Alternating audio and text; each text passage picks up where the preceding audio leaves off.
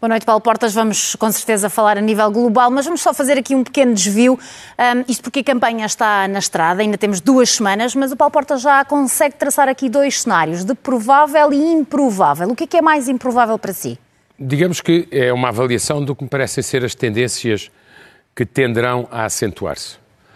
Um, acho improvável que venha a existir maioria absoluta de um partido ou de uma coligação acho hum, mais provável que exista uma maioria, independentemente de ser operativa ou não em termos políticos, uh, dos partidos à direita do PS, todos, do que uma maioria dos partidos à esquerda do PSD, todos. Uhum.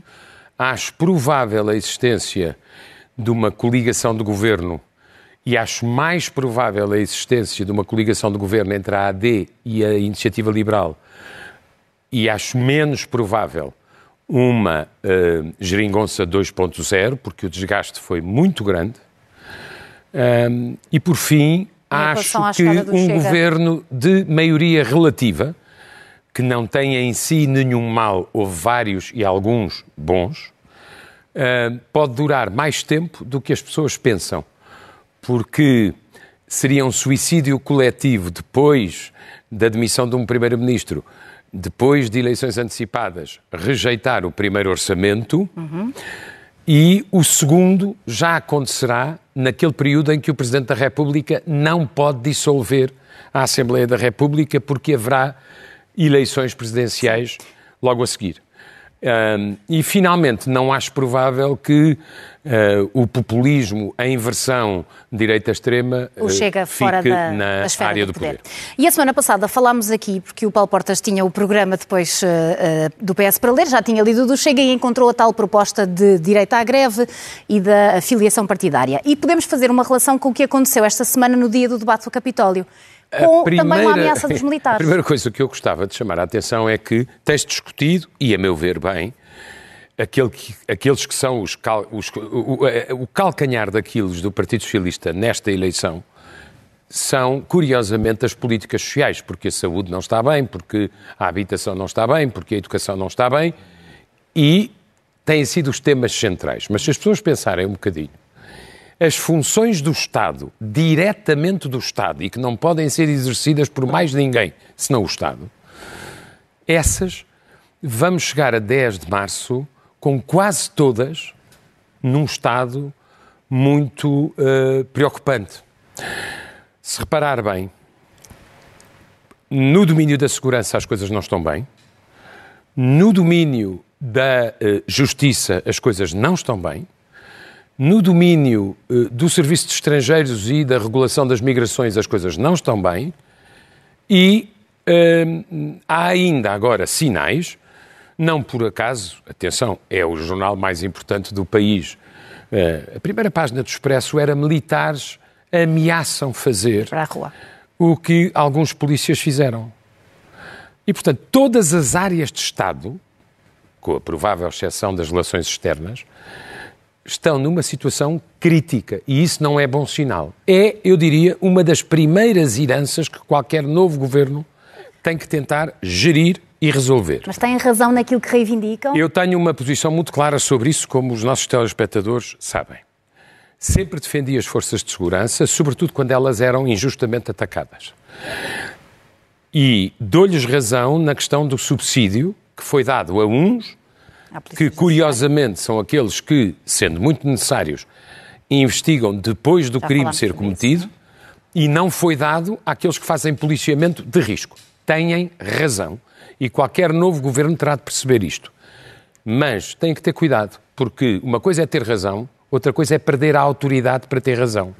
Há uma coisa que não pode em nenhuma circunstância acontecer num Estado de Direito. É, é for, as forças, agentes das forças de segurança, não estou a dizer a instituição, nem sequer os sindicatos representativos, um, eh, tentarem driblar a lei eu não posso ter desordem dentro de quem tem a missão de manter a ordem. E o que aconteceu no Capitólio foi O que isso? aconteceu no Capitólio foi a segunda evidência, já tinha, uma, já tinha acontecido uma em Famalicão, lembra-se, No jogo. no jogo ainda hoje adiado Sim. Para uh, hum, hum, o campeonato. Uh, quando de repente um conjunto de agentes ficaram todos doentes ao mesmo tempo. Aqui tinha sido convocada uma manifestação legal para a Praça de Comércio. E de repente, uma parte dessas pessoas e desses agentes, a meu ver, completamente manipulados por pirómanos extremistas, como já toda a gente percebeu, que lhes andam a prometer a greve e que lhes andam a prometer a filiação partidária, levam-nos para a rua Poucos, poucos do, do, metros do, do, do, do acima. Capitólio, ainda por cima muito estreita, para fazer uma coisa que não estava autorizada. Não é, eu quero dizer isto com toda a clareza, tomem cuidado com o manipulador. Está ali um senhor que diz, não sou extremista. E eu acho que ele não será. Mas o manipulador é. Portanto, muito cuidado. Quanto às Forças Armadas, ainda é mais extraordinário, porque as Forças Armadas é que não se podem, em nenhuma circunstância, como a GNR não pode, e como, a meu ver, a PSP também não deve poder, e outras forças de segurança, eh, eh, eh, entrar em, em, em desobediência ou insubordinação ou manifestações. Nada disso é possível. Aí quem costuma mobilizar um pouco alguns, algum, alguns militares que têm problemas verdadeiros porque eh, o sistema remuneratório já não é competitivo com a economia privada e nós deixámos de ter serviço militar obrigatório, passámos a ter profissionalização. Hum, há de facto disparidades com o que tem acontecido noutros setores, mas os militares são militares. E isso é a última fronteira do Estado. Desta- E não pode entrar em campanhas eleitorais. Espero que tenha sido apenas um rumor e que não se verifique. Vamos olhar para os dados eh, demográficos. É uma conclusão, umas conclusões da Eurostat sobre Portugal e não são boas notícias. não são, confirmam eh, aquele que eu acho que é um dos dois problemas estruturais que Portugal vai ter nas próximas décadas e devíamos ter algum espírito de concórdia para resolver isto, porque a nossa situação demográfica, confirmada pelo Eurostat aqui há uns dias atrás, curiosamente ninguém ligou quase nada a estes dados. O que é que vem dizer o Eurostat? Portugal foi o país, é o segundo país mais velho da União Europeia. Eh, Só somos, a idade mediana, como aqui dissemos muitas vezes, dos portugueses é 47 anos. Só somos ultrapassados pelos italianos que têm 48. Mas fomos o país que mais envelheceu na última década, de 14 para 24. E Ahm, isto tem depois uma eh, consequência, que é nós somos, neste momento, o país da Europa com, uma mai, mai- com um rácio de eh, inativos sobre os ativos mais elevado, 38%. Uh, Andreia, isto é um assunto muito. eh, para conseguir inverter Para uma curva demográfica, são precisos muitos anos e é preciso que o alinhamento das estrelas esteja todo certo e funcione bem. Ou seja, que a política fiscal, que a política de habitação, que a política de conciliação entre trabalho e família, que a política migratória e muitas outras funcionem Ok. num sentido positivo. Porque se não fizermos nada, e é bastante extraordinário que na campanha eleitoral não haja espaço para discutir esta matéria, que não é simples nem é fácil, se não fizermos nada, não só temos eh, eh, um, um declínio económico previsível, temos um problema seríssimo no serviço de saúde, porque felizmente as pessoas têm maior esperança, de vida, Uh, mas com o o consumo de saúde vai ser enormemente um, crescente em doenças crónicas, por exemplo, uh, nos serviços de saúde que não estão para isso preparados. Um, temos problemas na segurança social, porque não haverá suficientes ativos para pagarem eh, muito mais anos, felizmente, as reformas de muito mais pensionistas e, portanto, nós temos que equilibrar o sistema. Leva tempo e é preciso Leva uma tempo, conjugação. é preciso concórdia, não é certamente a insultarmos uns aos outros. Sim.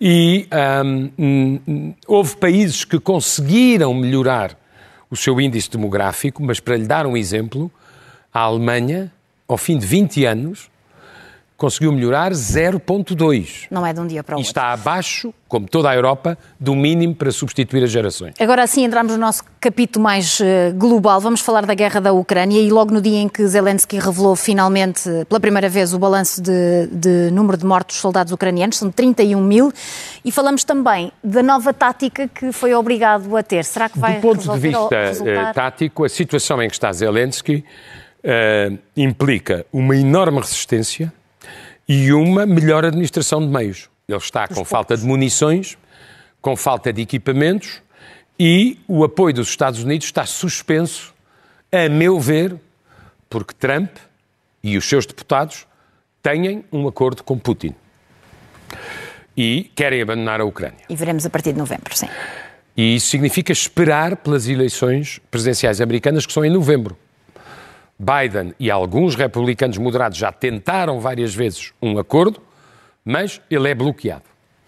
E a Europa pode suprir uma parte dessas falhas, mas não pode suprir, porque não tem verdadeira indústria de defesa com a dimensão da americana, aquilo de que Zelensky mais necessita. Portanto, uh, repare uma coisa: estes dois anos, no início, vamos lá ver com, com, com, de forma objetiva, Putin invade a Ucrânia e falha a invasão.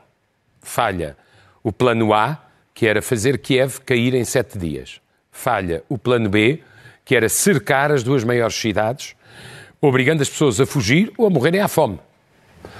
Falha a anexação de quatro províncias. E isso é o momento dor da resistência ucraniana, muito mais forte do que algum dia Putin julgou. A seguir tivemos não só uma recuperação de território pela Ucrânia, cerca de 50 a 52% do território ocupado depois de 24 de fevereiro, como uma contraofensiva longamente anunciada, mas de escassos resultados.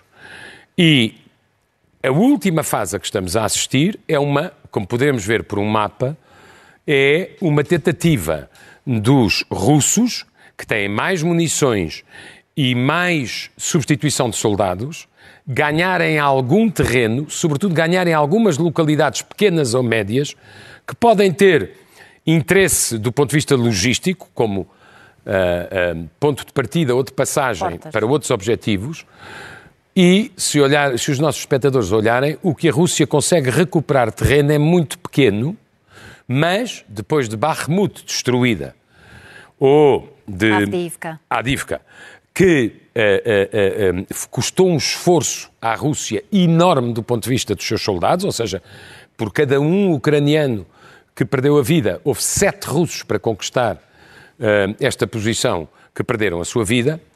Mas, portanto, o que a Ucrânia tem que fazer é agora uma estratégia defensiva para não expor demasiado os seus soldados, até porque tem que recrutar a substituição e não esgotar as suas munições enquanto não chegam certos equipamentos, por exemplo, chegarão já nos próximos meses ou até semanas os F-16, pelos quais a, a Ucrânia tanto lutou. Já com os pilotos formados e treinados. Uh, mas o déficit de munições é enorme. E, a meu ver, do ponto de vista de um ocidental, que é aquilo que eu sou, com orgulho, aquilo a que a gente está a assistir nos Estados Unidos é uma traição em direto ao Ocidente. Se já não bastasse o que temos, esta semana também tivemos aqui uma espécie, não uma, uma ameaça, mas um alerta para uma eventual utilização de armas nucleares no espaço pela Rússia. Não é nova. Não é nova, mas Putin, de X em X meses, uh, lembra ao Ocidente que ele é o presidente do país que tem mais cabeças nucleares. Uh, como quem diz, não me ameacem demasiado. É evidente que isto é um, um, um, jogo muito perigoso porque na questão nuclear não há vencedores. O nuclear só tem interesse como dissuasão, não tem interesse como utilização. Uh, e o que ele sugeriu, o que os serviços de inteligência americanos partilharam com os aliados, é que ele poderia estar a pensar e a desenvolver tecnologias para enviar cabeças nucleares para o espaço capazes de um, aniquilarem, nomeadamente, satélites. satélites. Bom, Não é a primeira vez que a ideia surge. A tecnologia, do ponto de vista do seu controle, está longe de estar apurada, mas ele fez o favor aos seus próprios interesses de esta, de esta semana ir, entre aspas, co-tripular um, uh, um dos aviões uh, mais uh, avançados que os russos têm com capacidade nuclear. A morte de Alexei Navalny, um dos maiores, ou o maior opositor de Putin esta semana, um, deu protagonismo a duas mulheres e esta, numa altura, a mãe, a mãe, em que não sabemos ainda o que vai acontecer no funeral de Navalny. Mulheres com coragem e muito destemidas, porque é um, Putin tentou que a mãe de Navalny aceitasse um enterro totalmente confidencial, desconhecido e não fizesse demasiadas perguntas sobre a forma como ele morreu. As teses sobre a forma como ele foi assassinado são simplesmente horríveis. Um, o que é que pode ter. Já lhe aconteceu várias vezes no seu percurso. Uh, pode muitas vezes acontecer aos, eh, a estas, estas figuras que vêm dos serviços de inteligência soviéticos e depois russos, que uh, planos que parecem perfeitos falhem. Pode haver gente que venha a dizer o que é que aconteceu. Pode haver uh, fugas de informação na hierarquia uh, de decisão. E pode haver, sobretudo, uma vontade mais expansiva do que Putin pensaria de, se as cerimónias forem públicas, haver mais gente na rua a prestar o seu tributo ou a sua homenagem um, do que Putin hum, julgaria. Vamos ver.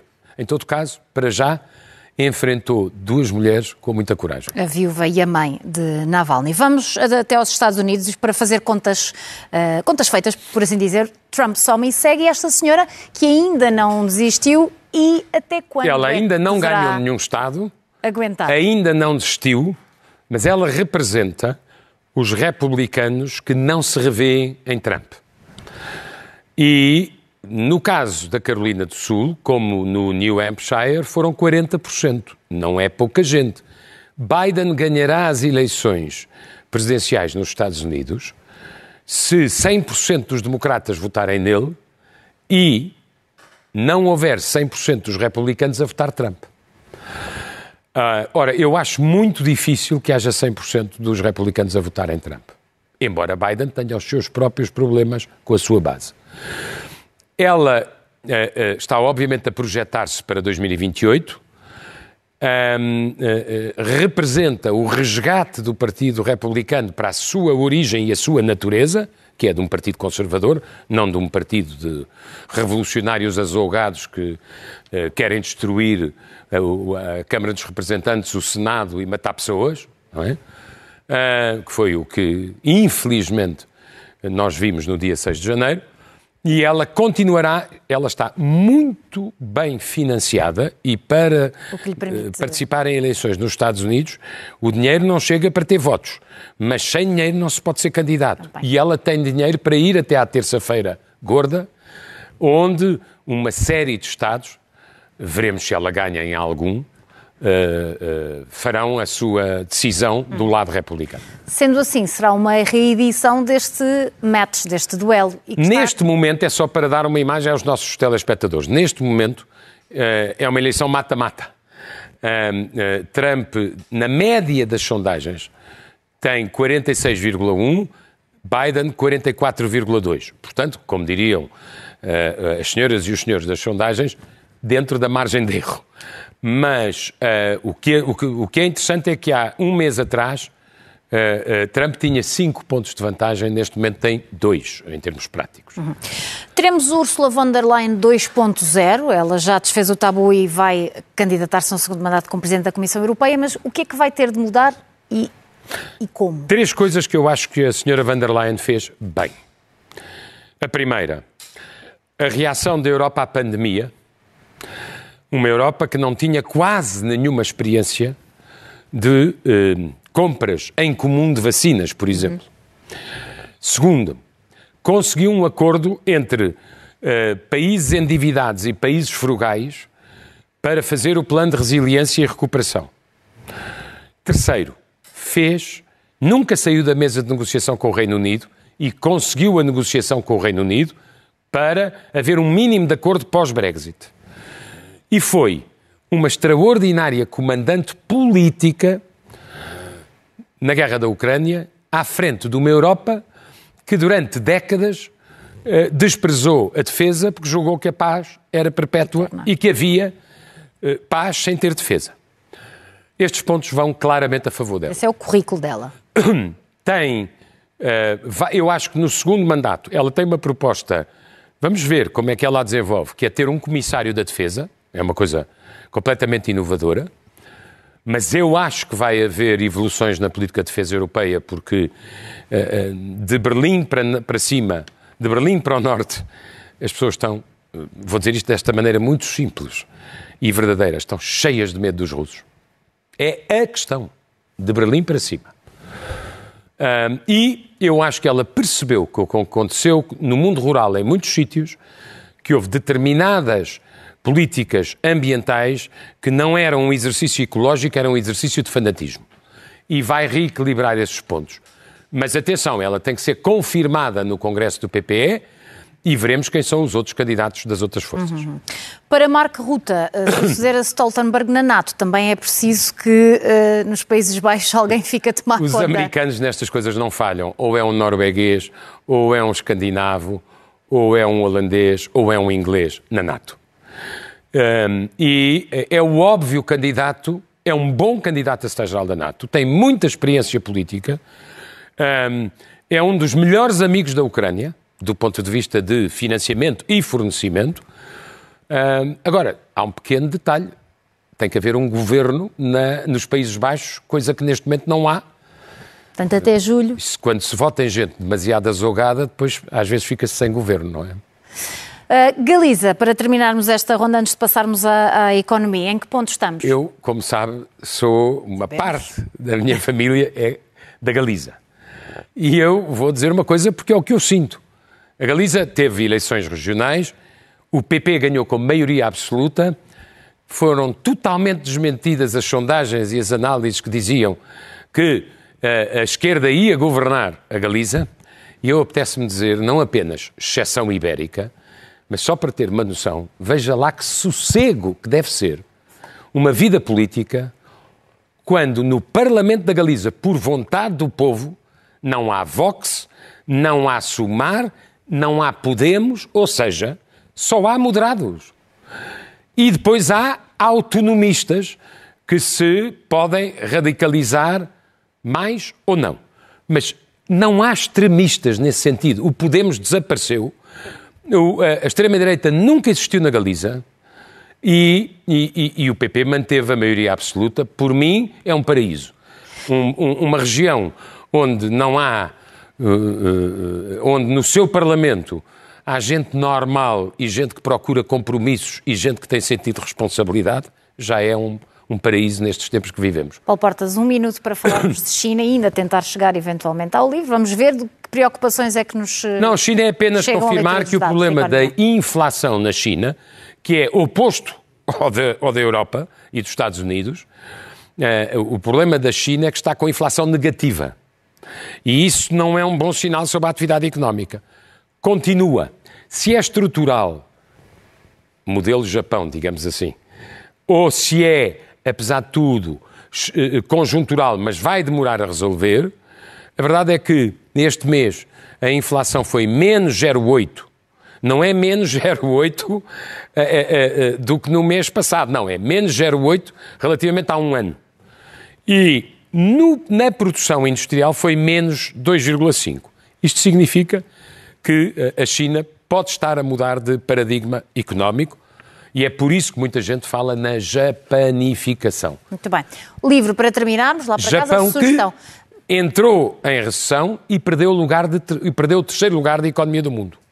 Já não é o terceiro, é o quarto. Foi livro ultrapassado pela Alemanha.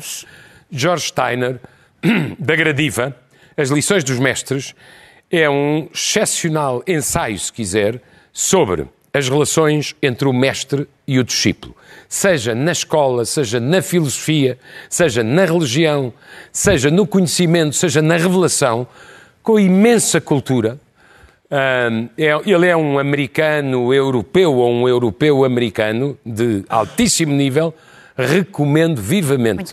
Se as pessoas quiserem escalar um bocadinho uh, sentimentos e pensamentos, É por aqui que este devem livro ir. é uma maravilhosa Paulo Portas, para a companhia. semana cá estaremos. Desejo-vos uma boa semana aí em casa e se puderem vão ver o filme de Wim Wenders que se passa no Japão e dá esperança sobre a natureza humana. Muito bem.